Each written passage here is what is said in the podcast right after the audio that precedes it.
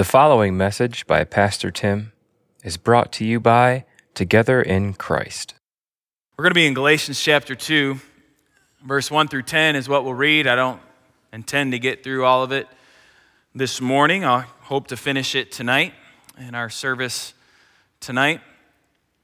I don't know about you or how your Sundays normally go, but I tend to feel as if Satan attacks me hardest on Sundays, on Sunday mornings. Uh, feelings of inadequacy or just doubt really hit me hard on Sundays. Just thinking through things that need to be done or things that I haven't done that I had hoped to get done or the thought of having to preach faithfully God's word is a very big task for me. And so Satan likes to creep in and just remind me of how inadequate I am in doing that. And maybe you feel that same way when you come on Sunday mornings. Maybe when you walk in, the weight of worshiping God gets heavy. I hope sometimes it does for you. To be honest, I, I, am kind of happy I feel inadequate on Sundays. I'm kind of happy I feel that way because it reminds me of the power of the Holy Spirit that needs to work in our lives and move in our lives and work in our lives. And as we approach our passage this morning in Galatians chapter 2, we need to be reminded of what Paul is doing. And he's in the middle of trying to defend himself to a church that he started and to try to defend the gospel that he shared with them because people were coming into the church and preaching a different gospel. Now, it wasn't a radically different gospel, but it was a different gospel, and it was a damning gospel. And so he is trying to stick up for himself. And the reason I share about feeling inadequate is I can't imagine being in Paul's position and already having the burden of having to, of sharing the gospel with the Gentiles and, and how, how difficult that must have been at many different times. But now having to go back to a church that he started with people that he loved and to show why he was an apostle and to have to argue for himself. I don't know if I would have the strength to do that, honestly. If I, if I had to come in here every day and prove myself to all of you, I'd quit real quickly.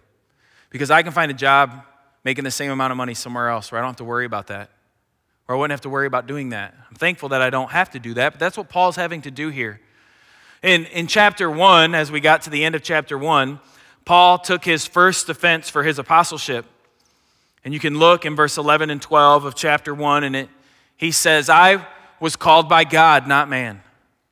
And so his first stand is I'm not worried about what man thinks. God has called me to this position. God has given me the gospel message that I now have given to you. And so I'm not worried about what man thinks. That's his first stance. Today, what we're going to see is that he then goes to say, if you want to look at what man thinks, He's going to show how he went to the apostles and they believed what he said and actually said, Keep going and doing what you're doing. The gospel you're preaching is the gospel we are preaching. And so that's what we're going to look at more in depth this morning. What we're going to see is one of Paul's journeys to Jerusalem.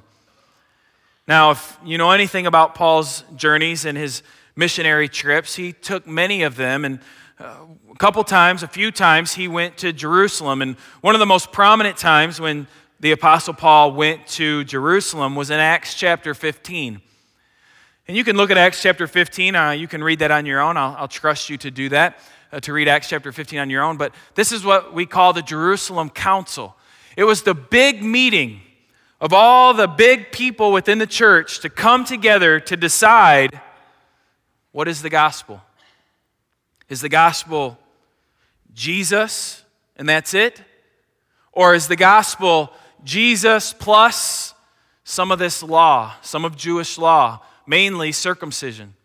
And so you can look in Acts chapter 15 and see, and Paul was there, and Paul would talk in the Jerusalem council, and in the Jerusalem council, they would decide, thankfully, that it was Jesus, and that's it. Nothing else. That is the gospel. That is the message that needs to be put out there. Now, many people would look at Galatians chapter 2 and they would say that this is what Paul is referencing, the Jerusalem Council. Now, I don't think this is a big sticking point, but I think it's actually a journey before the Jerusalem Council that Paul had made to give uh, an offering to the Jerusalem church who was hurting financially. And so that's what I see again. I don't think we need to get stuck on that. If you come up to me after service and say, Preacher, you're wrong, it, it was the Jerusalem Council, don't even come and share that with me. Good, okay, believe it. It's fine. Doesn't do anything to the passage, doesn't change anything of the truths here in God's Word.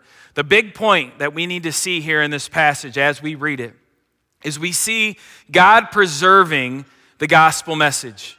God preserving the gospel message because no doubt this church, this Galatians church, is wondering are there two messages here? Because, Paul, you are sharing this, and now these people have come from Jerusalem, and they're telling us a different message. Yeah, they're telling us about Jesus, but they're also saying now we must be circumcised or we must follow these laws of Moses in order to be saved. And so, no doubt they must be struggling with this. Is it, is it Paul's message that we are to believe, or is it Jerusalem's message? Is it, is it two separate messages? Is there a, contradic- a contradiction taking place here? And so Paul really addresses this, really with the key being verse 5, which we'll get to at the end of the message today, where it says, To whom we did not yield submission even for an hour, that the truth of the gospel might continue with you. Paul wanted to preserve the gospel, and we should be thankful that he was faithful. And so today, what we're going to look at in Galatians 2 1 through 10 is how to handle gospel opposition correctly. I think that's what we see Paul doing here in this passage is how can we handle opposition to the gospel in the right way? So follow along with me as I read uh, chapter 2, verse 1 through 10. It says, Then after 14 years, I went up again to Jerusalem with Barnabas and also took Titus with me. And I went up by revelation and communicated to them that the gospel which I preach among the Gentiles, but privately to those who are of reputation, lest by any means I might run or had run in vain. Yet, not even Titus, who was with me, being a Greek, was compelled to be circumcised. And this occurred because of false brethren secretly brought in, who came in by stealth to spy out our liberty, which we have in Christ Jesus, that they might bring us into bondage to whom we did not yield submission even for an hour, that the truth of the gospel might continue with you. But from those who seemed to be something, whatever they were, it makes no difference to me. God shows no personal favoritism to no man. For those who seem to be something added nothing to me. But on the contrary, when they saw that the gospel for the uncircumcised had been committed to me, as the gospel for the circumcised was to Peter.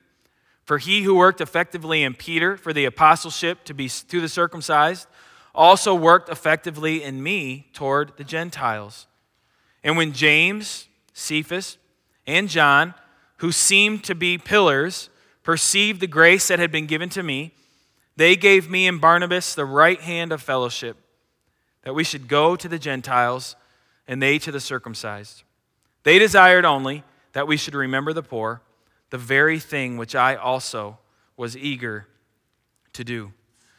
Now, my hope this morning is to get through three points. I have five, and I'll finish the other two tonight, Lord willing. But again, we're going to look at how to handle gospel opposition the right way, because that is what Paul is doing here. And what first thing that we see him doing in verse 2 is we see him doing this out of respect. He does this in a way that is very respectful. I wanted to look up the definition of respect. Uh, not that I didn't think I grasped what it meant, but I wanted to see what it was exactly. respect being a verb. It says to consider worthy of high regard. Now, I think you'd agree with me, respect is lost, it seems, for the most part uh, today in our society. We don't hold respect uh, to many things. We do our best to teach our children respect. I had to deal with something I remember just yesterday with Easton. I heard him saying, Amanda, Amanda, Amanda. So that, that's mom to you. It's not Amanda. She can answer that. Or I'd hear him saying, Pastor Tim. And everyone's like, You make your kids call you pastor? I'm like, No, he's just being a little turd right now. That's what he's doing. It's what he does best. But we teach our kids to say, hopefully, Uncle so and so, or Aunt so and so, or mom, or dad, or grandma, or grandma. Why? It's a, it's a respect thing, is why we do that. And Paul wanted to be respectful. And so when we look at verse 2, we see that the first thing Paul did when he goes to Jerusalem is he secretly goes to Peter, James, and John. That's who's being talked about when he says, but privately to those who are of reputation, lest by any means I run in vain or I do what I'm doing in vain. He knew that if he did not have these men, Peter, James, and John, if he did not have them agreeing, then he was going to waste his time in talking to other people as well because they were the leaders. They were the leaders of the church. And so it's important for him to show them this respect. Number one, what does it do? It acknowledges their position. He doesn't minimize their position, but it acknowledges the position that they have. And so he goes to them to talk to them because it says they were the pillars. They were the ones that were important to the church. And so this again is important a respect of a position. You know, I, it's always bugged me. I don't know why, but I've heard it from both sides of the aisles. But we have a president, and is call him president. And we don't hear that all the time on the media. I, I don't hear them saying President Trump or this. They'll just say his name. And I heard it with President Obama as well. It's a respect thing. You say president, that's what he is. And you honor that office, you, you honor that position right? This is important, and Paul knew that. And so he honored their position in showing them this respect. It also allowed for discussion without degrading or without putting down in front of other people. Right? They, they got to get together, and Paul could talk with them about what God was doing in his life, what God had done in his life, the ministry that God had given them, him, the gospel that he was proclaiming. And they could do this and have a discussion without all the other flies on the wall interrupting or hearing in. And so I don't know what this discussion went. I have no idea how it went. I don't need to know how it went. That wasn't my position. So often today, what I see is as we try to lead, or maybe you find this as well, as you try to lead in your workplace, everybody wants to be on the in. They want to know everything that's going on. Why can't I be a part of this meeting? Why are you more important than me? I'm the one who's going to have to do the work. Right? Why, why can't I question this person? Or, or why can't this be done? Well, this happens in churches as well all the time. You know, Pastor Tim, why is this happening now in this situation? Well, you know, we got together and we talked and we thought this would be the best direction for the church. Well, why wasn't I in on this meeting? Well, I'm sorry to tell you, because you weren't asked to be. I don't know. Uh, we were called to lead, not you, I guess. I mean, I don't, I don't know how to answer that, I guess, in more of a, more polite way. I mean, it's just the honest truth. And so sometimes discussions need to happen behind closed doors. It doesn't need to be out there for all people. And this is what Paul was doing. He was trying to honor them in their position, he was trying to have a discussion without putting people down, without all this other distraction. And what it did is it helps to seek to resolve, to solve the problem, not just to get a point out there. This is one of the most scary things for me in business meetings, if you really want to be honest. Now, many of you maybe have never been to one at all. We have one next week. Feel free to come. But the scariest thing in the world is to say, Does anybody have a question? Because no matter how hard we try to answer every question, somebody has a question. Now, what I have found to be true in most of those cases, the person does not have a question at all, they have a statement. And they might try to word it as a question, but it's very obvious to everybody that was not a question. That you just made a statement. Thank you for your statement. I can't answer that. You've answered it in what you've said. But what's, the, what's going on there in those situations? It's we want to get our point across. We want to get our point out there. And Paul did not want this to take place. He wanted to go with those who are in leadership position and say, We are going to discuss this. We are going to clarify this together.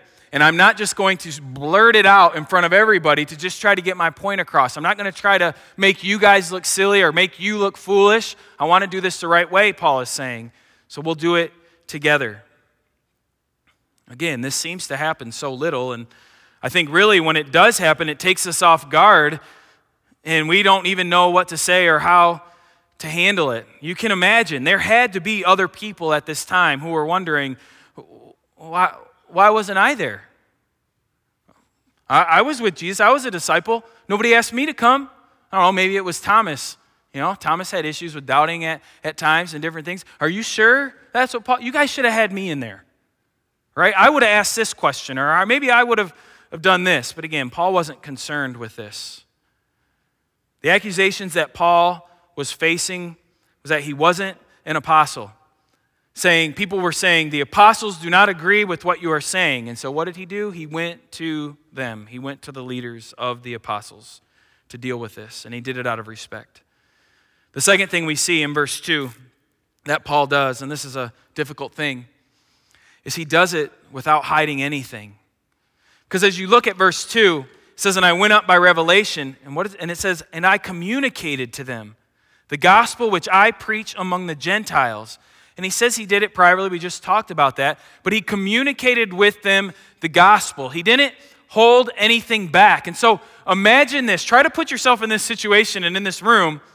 Paul going to Peter, to James, and to John to share the gospel with them.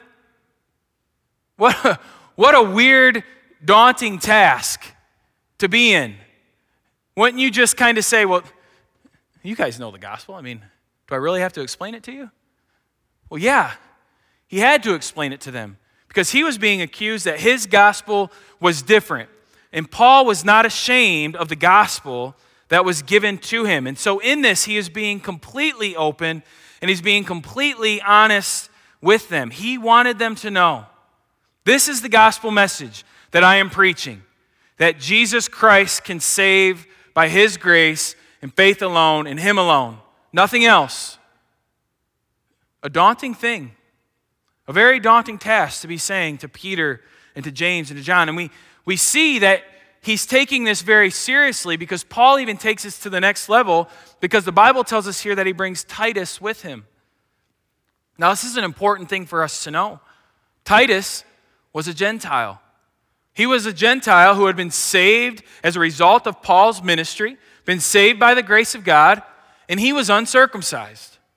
And now Paul is bringing him into the heart of the Judaizers, walking him right in, walking him in to see Peter, to see James, and to see John, and to say, Look, look what God has done in this life.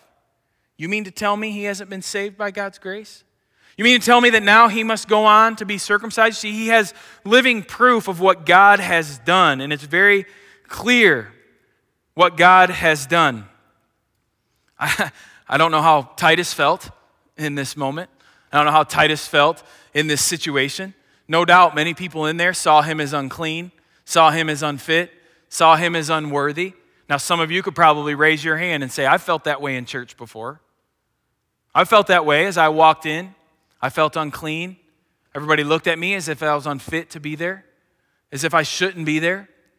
But the gospel that Paul was sharing with the apostles is saying, See, you brothers know he's fit to be here. Why? Because of the grace of God. Because God has saved him through the blood of Jesus. Not because of anything he can do externally, but because of what God has done internally I think a lot of times one of the things that we do when facing gospel opposition is we do hide some things. We do hide some things. Now, I do think that when we share the gospel with our lost neighbors and our lost family and our lost friends, we must do it in a way that's wise, right? We don't just go and just jump on all their sins or lambaste them over and over again. No, I think we need to do it in the right way and prayerfully and out of love. But there are times where we must tell the truth. We must tell the truth if we're going to stick true to the gospel message. And it's a scary thing sometimes. But Paul was willing to do it. And he went forward and did it. And we must be the same way. We must be willing to not hide anything at all. That was one of the things that I liked about the process of being asked so many questions before being hired as pastor. Sat in that room for over three hours. Just question after question after question after question. And I felt like I don't want to hide anything. I don't want to hide anything. I don't want anything hey, we didn't know that about you, or we didn't know that's something that you believed. No, that just puts us all in a bad position. I, I want you guys to know what I stand for, right? The truths of God's word that I believe in. And we must be faithful to do that everywhere. As we look at verse 3 through 5, this will probably be the last point this morning, as we see that Paul did this boldly. So he did it out of respect, he did it in a respectful way. He did it without hiding anything, but he also did it very boldly. And Paul shows his boldness here that it is a must when it comes to the gospel. It is a must that we must be bold. Again, I mentioned Titus. Bringing Titus was a very big move. Titus was uncircumcised, he was a Gentile, he was a companion of Paul's on his missionary journeys. In fact, Titus would go on to lead the church of Crete. He would be the pastor at that church when Paul would write his letter to Titus later on to address some things that are happening there in Crete. But in doing this again, Paul is showing the power of the gospel, and he's not fading away from the power of the gospel, but he's stepping boldly into it, saying, Look, this is Titus. This is somebody that God has saved. This is proof that Jesus is enough. And again, a big deal. He's in Jerusalem. He's with the Judaizers. He's where all this has started, where all this is coming, the home of the Jews. And Paul is taking a big stance here, being very bold, putting it out there. This is the truth of the gospel that the Lord has given me. I dare say that for many of us, being in front of the pillars of the church and speaking to the gospel might change what we say. I mean, think about it in your own life right now. Sometimes, in the situations you find yourself in, how hard or how difficult is it to share the gospel truthfully and honestly? I, I know that many of you face it. I've talked to you about it. You know, parents who struggle because their, their, their uh, kids have some certain sin, and they say, "Well, Pastor Tim, how do I, how do I address this? How do I, how do I deal with it? Do I just cut them off? Do I just shun them? You know, what, what do I do in the midst of this? Those are questions of how can I be bold in the gospel when I'm around this person? Because they believe different, right? Because they have something different. Or, you know, uh, what, what should I say to them? And so, what we find today, I think, is we find churches today who share parts of the gospel. And that we've gotten down a road that's very scary right? They, they share parts of the gospel where they're all, they're all about sharing about God's love or God's uh, social justice or about God's other things that they like to hear, but they, they want to avoid the other part that might make people uncomfortable, right? So they, they, stay away from that. What is that? That is a lack of boldness because we must be people of the truth. We must be people of the gospel, sharing the gospel message. And so Paul states very clearly in this passage, and maybe you take it as Paul being uh, rude to the apostles, but that's, that's not it. He's saying, I am not consumed with what these men think. The gospel that God has given me is the true gospel. I'm going to share it with them boldly, and I hope to receive their blessing. But if I do not receive their blessing, I'm going to continue on sharing this gospel because I know it is the one true gospel. I think I said this in the first message in Galatians. I, I don't remember where it was, but I said the statement Jesus plus nothing equals everything, but Jesus plus anything equals nothing. That's important for us to stand on. It's very important for us to remember, and that's important for us to always hold to. If you come across people and you're talking with them and they say, Oh, I'm a Christian too. And you're like, Oh, really? You know, what church do you go to? And they tell you, Oh, I go to this church. And you get to talking and you start to hear some things that they say that you're like, Ah, I don't know if that's true. Like, they're like, Well, when were you saved? And, and they tell you, Well, you know, I was saved on July 7th. Oh, really? What happened? Well, I was baptized on July 7th. Wait a second. Pause. In your mind, that's got to be pause. What? Well, I was baptized on July 7th, and so I was saved on July 7th. Well, more questions got to be asked then.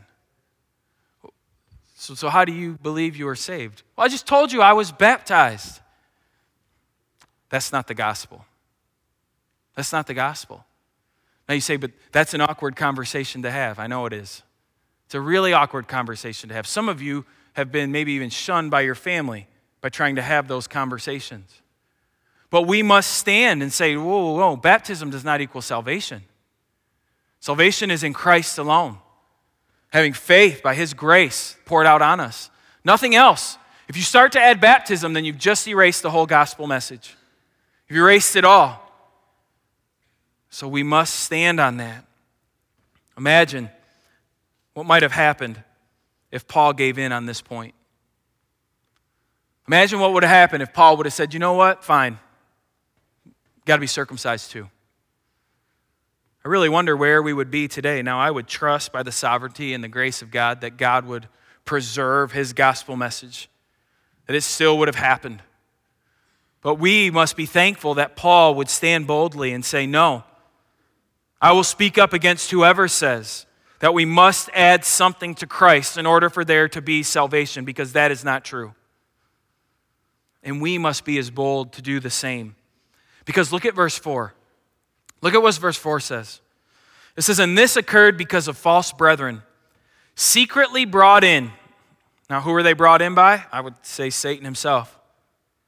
Who came in by stealth to spy out our liberty, which we have in Christ Jesus, that they might bring us into, into bondage. If you're a teacher here this morning, you might appreciate this uh, Sunday school teacher. You ever notice those students who come in and they might be new, and this, this describes them kind of good? They're there to spy you out. They're here there to listen to every single word you say. And they are so quick to jump on any little mistake, any little error you might say. Oh, you said that that was Deuteronomy 4 3. It was Deuteronomy 4 4. You are a heretic. You should not teach. You should not be here. You obviously didn't study. You obviously do not love Jesus. You should get out of here. We all have those. Every church has those. I think every classroom has those. These people who seem to come and infiltrate and spy and to hold us down. Now, I'm not saying we shouldn't study. I'm not saying we shouldn't quote scripture correctly. I believe that wholeheartedly. But Paul is saying there are people who are sneaking in here and they're spying us out. And what are they doing? They are trying to steal from us the liberty that we have in Christ. And in so doing, what they are trying to do is bring us back into bondage, to bring us back into slavery.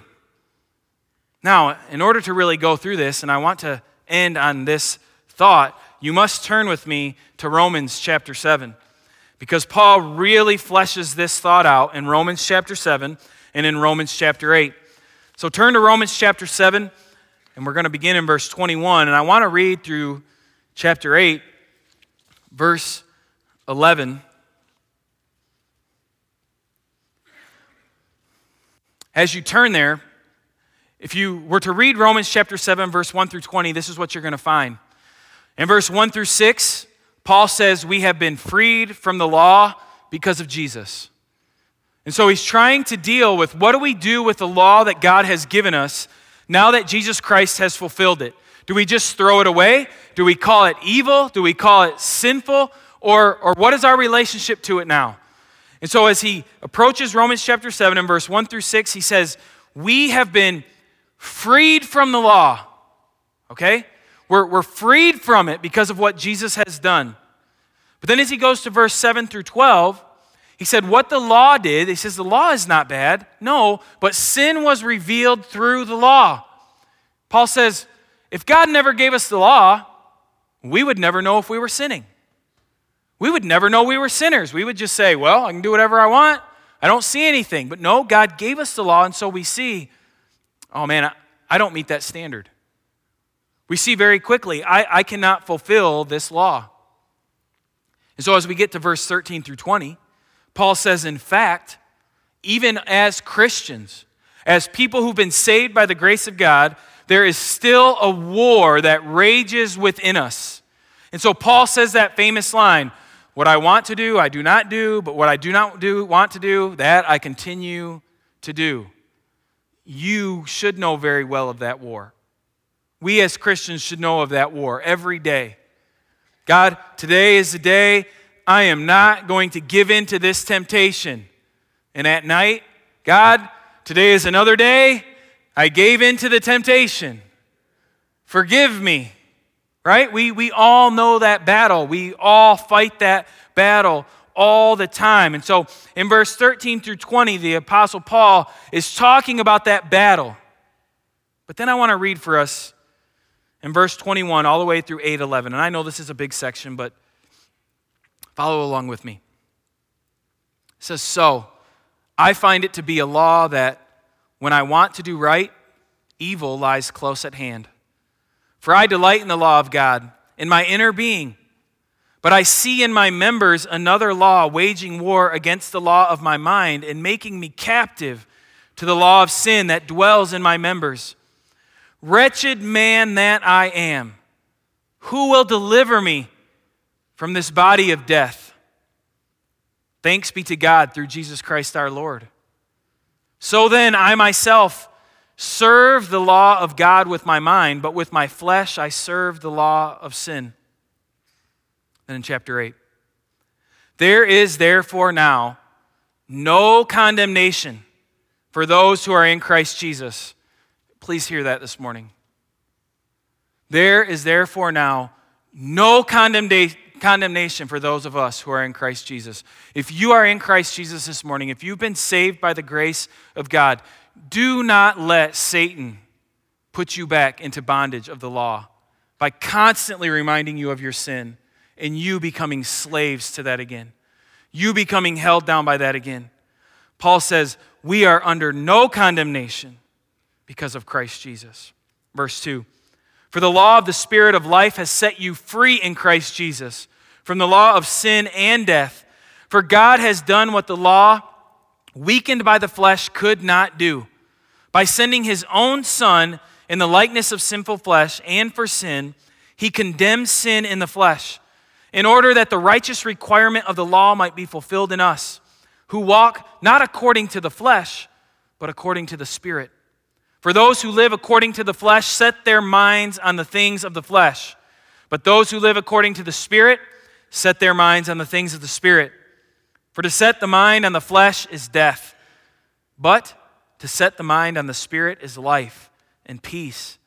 For the mind that is set on the flesh is hostile to God for it does not submit to God's law. Indeed, it cannot. Those who are in the flesh cannot please God. You, however, are not in the flesh, but in the Spirit. If in fact the Spirit of God dwells in you, anyone who does not have the Spirit of Christ does not belong to him. But if Christ is in you, although the body is dead because of sin, the Spirit is life because of righteousness. If the spirit of him who raised Jesus from the dead dwells in you, he who raised Christ Jesus from the dead will also give life to your mortal bodies through his spirit who dwells in you. If you have a natural knack for rules, like that's where you live comfortably. You know, give me my job task. Tell me when it needs to be done, and I'll be comfortable in that because I'll know exactly what you want. If that's your type of personality, let me tell you this you also are in danger of adding to the gospel often in your life. That's me. I like to make lists, I like to mark off things, I like to see it done, I like to know what I need to get done. There's nothing that bugs me more than when I make a list for the grocery store. I go to the grocery store and I come home to find out I didn't put something on my list. And it angers me like I did something wrong. And so, a comfortable place for me as a child was church because they would tell me what to do, and I could do it. And so, it was kind of easy for me. But what happens in my life, and I'm assuming what happened in yours as well, if you're a rule follower, is I understand the grace of God and I understand that God pours His grace out on me and there's nothing that I can do to add to that. But then I realize, man, I don't love people like I should. I realize, man, I just got angry at my kids when it was uncalled for. I start to realize this sin in my life. And so, what Satan starts to do is he starts to say, Tim, yeah, you're right. If you do this better, God would love you more. You know, if you'd be a better husband, God could probably work through you better. You know, Pastor Tim, if you didn't commit that sin this week, your sermon might have actually had an impact on somebody's life. Maybe someone would have come forward. Maybe somebody would have actually been saved, but because of your sin, that didn't happen. See, what becomes easy for me is to start adding things to the gospel. To start to think that I play an impact on how much God loves me. To start to think that I have an impact on my salvation. When the Bible clearly says, by grace you are saved through faith, not of works, so that no man can boast, which I thank God for because I would boast all the time if it was in me. And so would you. And so, for those of us today who find ourselves in the grace of God through Jesus Christ, our Lord, I hope that it rings true for you, that you hear those words now, no condemnation for those who are in Christ. I hope you can look back at Galatians chapter 2, verse 4, and be thankful for Paul, who would say, We didn't let those spies do anything. Why? Because we are not going to be held down in bondage to sin anymore. Christ has freed us from that bondage. Dear Christian, when you hear one of your loved ones talking about the gospel and you hear them adding to the gospel, the most loving thing that you can do for them is to say, Why are you holding yourself down in the bondage of the law which Christ has freed us from? Let go of that. I don't know how many people I know who would raise their hand if I said, Are you a Christian? Who, when I talk to them, they are consistently held down by the law. They don't live free in the gospel. They don't walk around without guilt and shame on their shoulders. They're not reminded of that truth, but instead, daily, they keep trying to earn the love of God. I'm so thankful I don't have to earn that love. Aren't you? I'm so thankful that God has poured His grace out on me when I was in my weakest, in my sin, running from Him, that God would pour His grace out on a wretched sinner like me. If you're here this morning and you haven't experienced that grace of God, maybe He's calling you today. This truth is there for all of us. As the Holy Spirit draws us, I hope that you would be willing to call out to Him and to say, Jesus, I, I trust in your grace, not my own. The Bible says that we can be saved. We read the passage Pastor Matt had us read this morning. We ask Christ into our life that He will do that and He will save us. He's true to that. So I hope that you'll be faithful to do that this morning. I hope that you'll be able to come back tonight to hear the rest of the message of how to deal with gospel opposition. Only got through three points, but I'll finish the rest tonight. But now, what I want to do, I want, to, I want us to bow, I want us to pray together. God, I ask that you would help us to uh, respond to your word how we should. God, for those of us who've been saved by your grace, I, pray and ask that you would help us to praise you. Help us to walk in your truth. Help us to walk in the peace that you give us. God, your word is very clear. We're going to continue to fight and battle sin, and there are going to be battles that we lose. And God, I pray that we wouldn't get the attitude to where we just keep sinning because we say, ah, I just keep losing and it's okay, God loves me. No, I, I pray that we would fight every day to grow closer to you. And God, I pray that you would help us to see fruit in our life where we are overcoming temptation, where we are able to flee it, where we're not constantly having to go back and say, well, once again, I failed. God, help us to see those victories over and over again. But God, help us to remember in our defeats, you are victorious. And God, I pray that we would walk around boldly with the gospel in hand, with the sword that you have given us, your word, to lovingly share the truth with those who are still lost in bondage to sin and to the law. God, out of love, help us to share the true gospel message with them, no matter who it is. Give us boldness.